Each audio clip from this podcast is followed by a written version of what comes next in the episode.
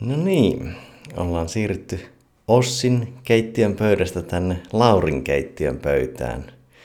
Pieni transitio ja ajatus on alkaa tällä tuotantokaudella tekemään tämmöisiä jälkifiilistelyjaksoja, missä vähän pureksitaan ja makustellaan, että mitä sitä tuli juteltua ja mitä siellä ehkä nousi semmoisia ajatuksia, mitä voisi nyt täydentää, mutta ei välttämättä halunnut ympätä jaksoon tai ei ehtinyt tai tullut nyt jälkikäteen mieleen, niin tämmöistä pikkupurkua ajateltiin tässä tehdä, niin mikä fiilis jäi Ossin keittiössä olemisesta? Mulle jäi hyvin kokonaisvaltaisen flow-fiilis siitä kokemuksesta, että ensinnäkään ei ollut mitään havaintoa siitä, että ajankulusta, koska mä en nähnyt kelloa, niin mulla ei ollut mitään niinku referenssiä siitä, että kuinka kauan tässä on mennyt. Tietysti jossain vaiheessa on tässä niinku jonkin verran juttu jo virrannut, mutta ei sitten sen kummempaa. Tosi mun mielestä siistejä, uusiakin kulmia tuli paljon ja tosi monella eri osa-alueella pyörittiin aina palaten kuitenkin sitten jollain tapaa sanataiteeseen, flowhun ja näihin teemoihin. Joo, se oli yksi ehkä eniten keskustelullisimpia jaksoja. Et siinä tuli ainakin jonkun sille alun ja sen sanataiteen alun käsittelyn jälkeen siirryttiin tosi keskustelulliseen osaan, missä vaan mentiin johonkin suuntaan. Ja tulihan siellä jotain haastattelumaista kyssäriä, mutta tuo oli niinku harvinaisen keskustelumainen, mikä taas tekee sitä vähän eri tavalla virtaavan. Plus se jättää aika erilaisen fiiliksen. Mutta varmaan myös semmoista suuntaa jaksoille, mitä haluaisi jatkossa enemmän tehdä. Aina vaan eettisesti aikaa. Plus jos vieraina on ammattivastaajia, vaikkei nyt poliitikoita, niin kuitenkin monet on tottuneet niin paljon haastatteluihin, niin sitä vaan tulee enemmän sitä liukuhihnamaista. Plus sitä ehkä itse antaa joskus lipsahtaa sen semmoiseksi haastatteluksi. Kyllä. Niin ja eri tilanteessa erilaista, mutta nyt oli siistiä, että pystyttiin tarkastelemaan kuitenkin aika asia sisältöisesti, mutta kuitenkin aika semmoisella rennolla tatsilla. Mutta mitäs jäi niin kuin käteen tietyllä tapaa, tai mitkä kelat on jäänyt pyörimään nyt tästä muutama tunti eteenpäin? Mä sanoisin, mä en tiedä, osaa tiivistää semmoista, että tämä fraasi.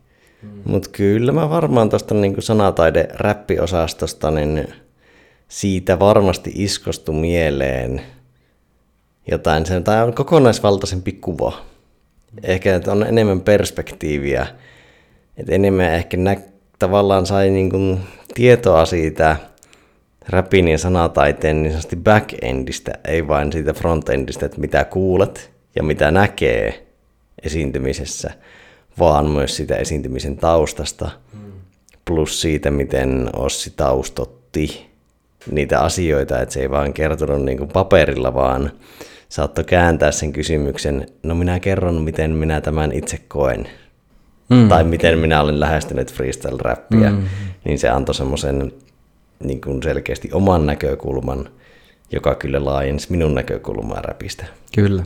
En osaa sanoa juuri tarkkaan, että minkälainen, muuttuiko 6 kulmio 7 kulmioksi, mutta kyllä sieltä niin varmaan tuli semmoisia snipettejä, mitkä tulee mieleen monta kertaa.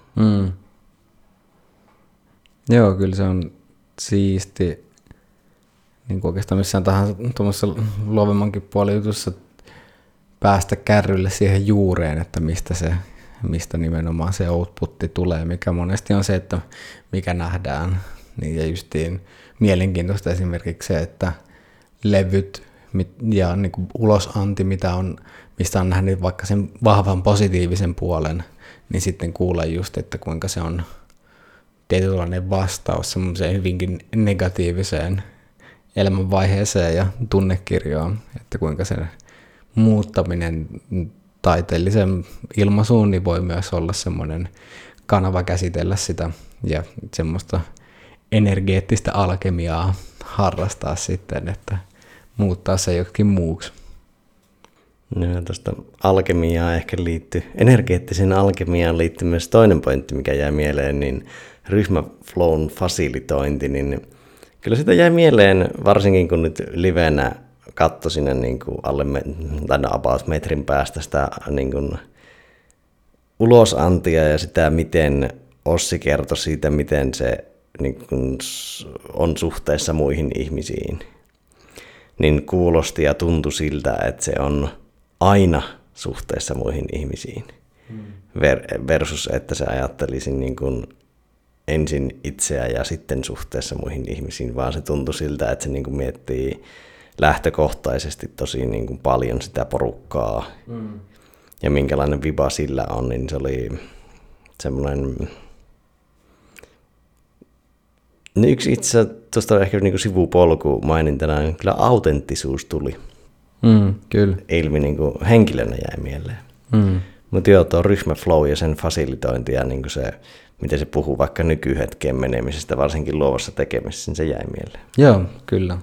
Joo, se oli hauska, että siellä tuli tosi paljon kulmia, niin kuin esimerkiksi just tämä nykyhetki kulmat, mitä on vaikka noissa opettajaopinnoissa justiin tämmöisissä, justiin on siis lukenut yhtä väitöskirjaa liittyen niin kuin niin kuin hetkellisyyden olennaisuudesta siinä, niin kuin, että kun sä oot opetus-, kasvatus-, johtamistyössä, että se ei ole, sä et aina valmenna jotain abstraktia tulevaa hyvää kohti, vaan että tässä hetkessä on myös jotain niin kuin tosi olennaista ja sen täytyy olla sen tekemisen jollain tavalla linkissä myös tähän hetkeen, koska muuten siitä voi tulla, kun sä voit ikuisesti muuten perustella jotain, niin kuin, että tämä on tosi tärkeää tulevaisuudessa ja tätä tehdään nyt sitä tulevaisuutta varten, mikä on tietyllä tavalla monesti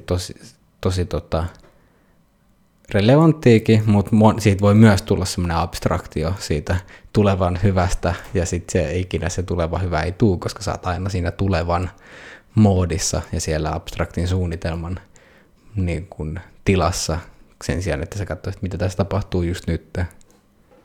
Niin, ja se melkein pitäisi kääntää jo toisin päin, että olisi hyvä, että aina ollaan, se nykyhetkikulma on, ja se on plussaa, jos siinä on se pitkä tähtäin. Joo, kyllä. Että jos sulta puuttuu nykyhetki, niin mitä sulla on? Niinpä, sepä. Sitten ihan flow-kulmasta tuli tosi paljon siitä, tosi moni elementtejä siinä, että miten niin kuin hahmottaa, tai missä se huomio on. Ja just niin sitten semmoisia asenteellisia asioita esimerkiksi just siihen, niin kuin teatteripiireissä tyyppiseen moka on lahja lähestymistapaa, että millä tavalla ne virhenuotit instrumenttia soittaessa, oli se sitten suu tai mikä tahansa, niin kuinka niistä kiivetään yli ja jopa ehkä käännetään ne niin voitoksi ja tukemaan sitä flowta ja performanssia. Ja myös se, että kuinka paljon painotusta tuli just sille ulkoiselle tarkkailulle, että se, koska sen, jos sä yrität puhua julkisesti ja erityisesti jos sä yrität freestylaa julkisesti ja jos pääosa huomiosta menee pään sisäisiin ajatuksiin, niin sit voi olla aika varma, että flow on aika kaukana siinä vaiheessa, mutta sitten kun sä kiinnität vahvasti huomioon niin kun mitä ympärillä tapahtuu ja niin kun sille tilanteelle herkkä, niin sit sä osaat myös kulkea sen tilanteen mukana ja myös tuottaa siihen sopivaa sisältöä, koska kyllähän sä voit vetää vaikka freestyle-keikan laput silmillä ja heittää vaan sitä omaa juttua, mutta se, että jos sä oikeasti luet sitä yleisöä ja oot siinä messissä, niin kyllä se takaa todennäköisesti paremman shown. Joo, tuo oli hyvä nosto, kun muistut. Mä mietinkin, että ryhmäflowsta, että tavallaan kaksi juttua sitä jäi mieleen, niin toinen oli jo tuo, että ei vain se, että niin kuin on suhteessa muihin ihmisiin, vaan myös niin kuin suhteessa tilanteeseen, ja se havainnot korostuu aika paljon. Ja vielä kun tuli vaikka se pieni niin kuin räppilurautus siinä lennossa ja sitten kun se katsoi pöytää ja katsoi eri esineitä, niin oli niin kuin hauskaa vähän niin kuin tuijottaa ja katsoa, että mistä se ajatus kasaantuu. Mm. Niin, että se just näkee, kuinka se poimitaan siitä ympäristöstä, mikä vaatii just sen avautumisen sille, että hei, mitä tässä on? Ja mikä mä näen, havaitsen jotain, miten mä teen siitä kiinnostavaa. Ja kyllä semmoinen, niin kun puhuit tuosta mokaan lahjakulmasta ja semmoisesta, että niin kuin pystyy menemään niin kuin pikkuvastoinkäymistä yli, niin kyllä semmoista syvempää viisautta kautta kokemuksen ääntä siinä, että niin kuin vastoinkäymisten kohtaaminen ja eläminen, kuitenkaan miten se oli siellä ja sitten mikä siinä oli semmoinen myös niin kuin terve suhtautuminen, että se ei ollut semmoinen kovuudella suhtautuminen kuitenkaan, vaikka kovia onkin koettu. Niin, kyllä. Tai silleen kovempia kuin suurin osa ihmistä on kokenut. Että on ensin ollut leukemia ja sitten oltu pyörätuolissa ja sitten on palattu, tätä ei sinänsä käsitelty jaksossa, mutta niin sitten niin kuin noustu tavallaan normaaliin elämään. Niin. Ja sanoisin, että sen yli. Kyllä. Hyvä lisäys. Ja yksi niin kun tosi siisti kulma, että siinä kun puhuttiin siitä, millä tavalla improvisaatio niin kun tietyllä tavalla näkyy aivoissa ja mikä sen suhde on kriittiseen ajatteluun, niin se herätti.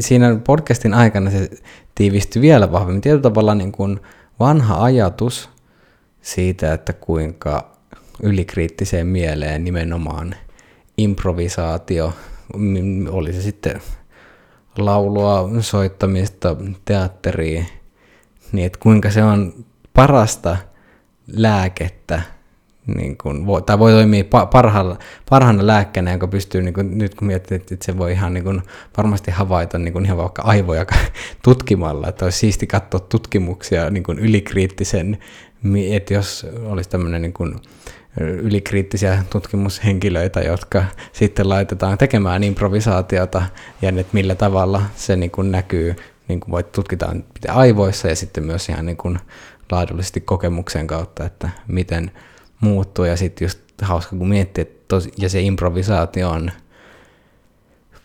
ylikriittiselle mielelle vielä niin kuin tuntuu pahimmalta myrkyltä, vaikka se on lopulta se on lääke, mutta se ajatus siitä, että silloin jos on tosi ylikriittisessä niin kuin itsetietoisessa tilassa ja sitten kun pitäisi lähteä improvisaatioon ja nimenomaan heittäytymään, niin sehän tuntuu silloin, niin kuin, että niin kuin, tämä on viimeinen asia, mitä mä haluan tehdä.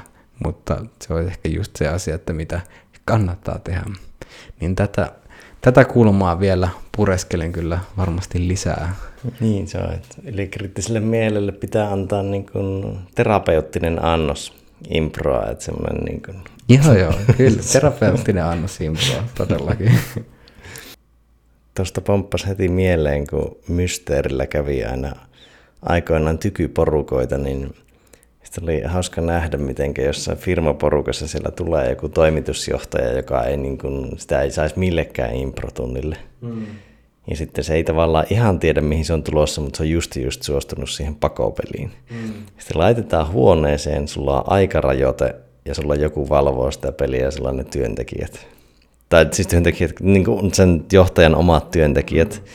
Niin sillä on kumminkin, niin kuin, sun pitää olla aika tosikkoa, että sä kehtaat niin kuin olla pelaamatta, että minä en pelaa. Niin sitten hauska nähdä, että siinä niin kuin rikkoantui se impron niin kuin terapeuttinen thresholdi, että kun sitten päästäänkin pelaamaan, niin saattaa kuoriutua vaikka mitä, koska se tilanne pakottaa, eikä sinun tarvitse näytellä. Kun impro on kuitenkin. No ei se välttämättä ole näyttelemistä, mutta monille liittyy assosiaatio, että minun pitää nyt yrittää jotenkin. Mutta tavallaan niin kuin pelatessa sä saat kumminkin pelata omana itsenäsi. ja saatat tavallaan päästä jopa niin kuin lähemmäs omaa itseäsi kuin vaikka mitä sinä työroolissa pääset, niin hauska nähdä, minkälaisia niistä ihmisistä saattoi kuoriutua. Että siellä just joku 5-60 mies saattoi niin kuin ottaa semmoisia laukka-askelia, kun se vetää niin innoissaan niitä tehtäviä, että nyt tuli vihje, ja sitten se niin kuin, siitä saa semmoista, se on hauska nähdä ne yrmyt tyypit siellä aulassa, kun vedät briefiä, ja sitten ne menee sinne peliin, ja unohtaa sen kameran ja muun, ja sitten ne siellä intoilee. Niin saattaa olla ihan yhtä yrmyjä sen pelin jälkeen, kun vetää roolin taas päälle. Mutta kun sä tiedät, että niillä oli kumminkin hauskaa ja ne pystyi leikkimään, niin se oli semmoinen pieni annos, joka kasvattaa sitä leikkisyyttä jatkossa. Niin, kyllä. Se voi ehkä muistuttaa jostain semmoisesta, että mitä ei ole vuosikausia antanut itselleen lupaa tehdä. Sitten sillä, että ei vitsi, että ehkä tässä on joku ihan niin kuin... Tässä on jotain siistiä, mitä ei kannata ehkä vielä heittää pois. Aika monilla itse varmaan tuo piste, missä tuommoinen tulee, niin on, kun tulet isovanhemmaksi. Niin sulla on lapset, niin sitä leikkisyyttä alkaakin löytyä sieltä. Kun sä oot myös niin, yleensä niin vanha, että sä et enää ihan niin välitä, että sä et ole niin kriittinen itsestäsi. Ja sitten sä saat tavallaan olla se, niin kuin se stereotypia tavallaan vaikka mummosta tai ukista on kumminkin vähän erilainen kuin isästä tai äidistä. Niin siihen kuuluu semmoinen tietty, vaikka isoisällä semmoinen tietty velmuilu ja poikamaisuus myös. Joo, allekirjoitan tämän havainnon 100%. Niin kun... Ja aika moni on sanonut, että ne näkee vanhempansa ihan uudessa valossa, kun on saaneet lapsia. Että ne ei tienneet, että niiden vanhemmissa on sellainen puoli. Siinä varmaan on rikkoontunut se impron niin kuin terapeuttinen annos jossain määrin. Kyllä. Niin ja se on, silloin sä voit tehdä tietynlaisen roolivaihdoksen. Sulla on, niin kun, että se, sun ei tarvii enää... Ja siihen on lupa. Niin, kyllä. Siis se on niin kuin selkeä. Se on, niin kuin, on tietystä normitetusta roolista toiseen ja sitten se on vähän... Kyllä isovanhemman siinä on vähän enemmän liikkumavaraa. Niin sillä puuttuu semmoinen niin kuin myös semmoinen vaikka auktoriteettikulma osittain, että ei sinun tarvitse olla niin tarkka tai sä voit olla nimenomaan se lepsu. Joo, kyllä. Siinä on hauska dynamiikka. Olisikohan tässä sopivan pituinen analyysijakso? Tää on aika hyvä, niin...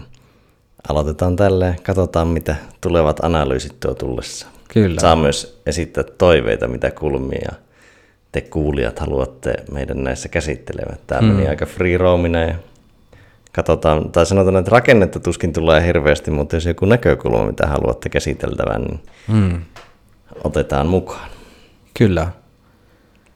Eiköhän laiteta tältä päivältä mikit kiinni ja pää petii. Virrataan unissa. Se on just näin. Adios. Adios.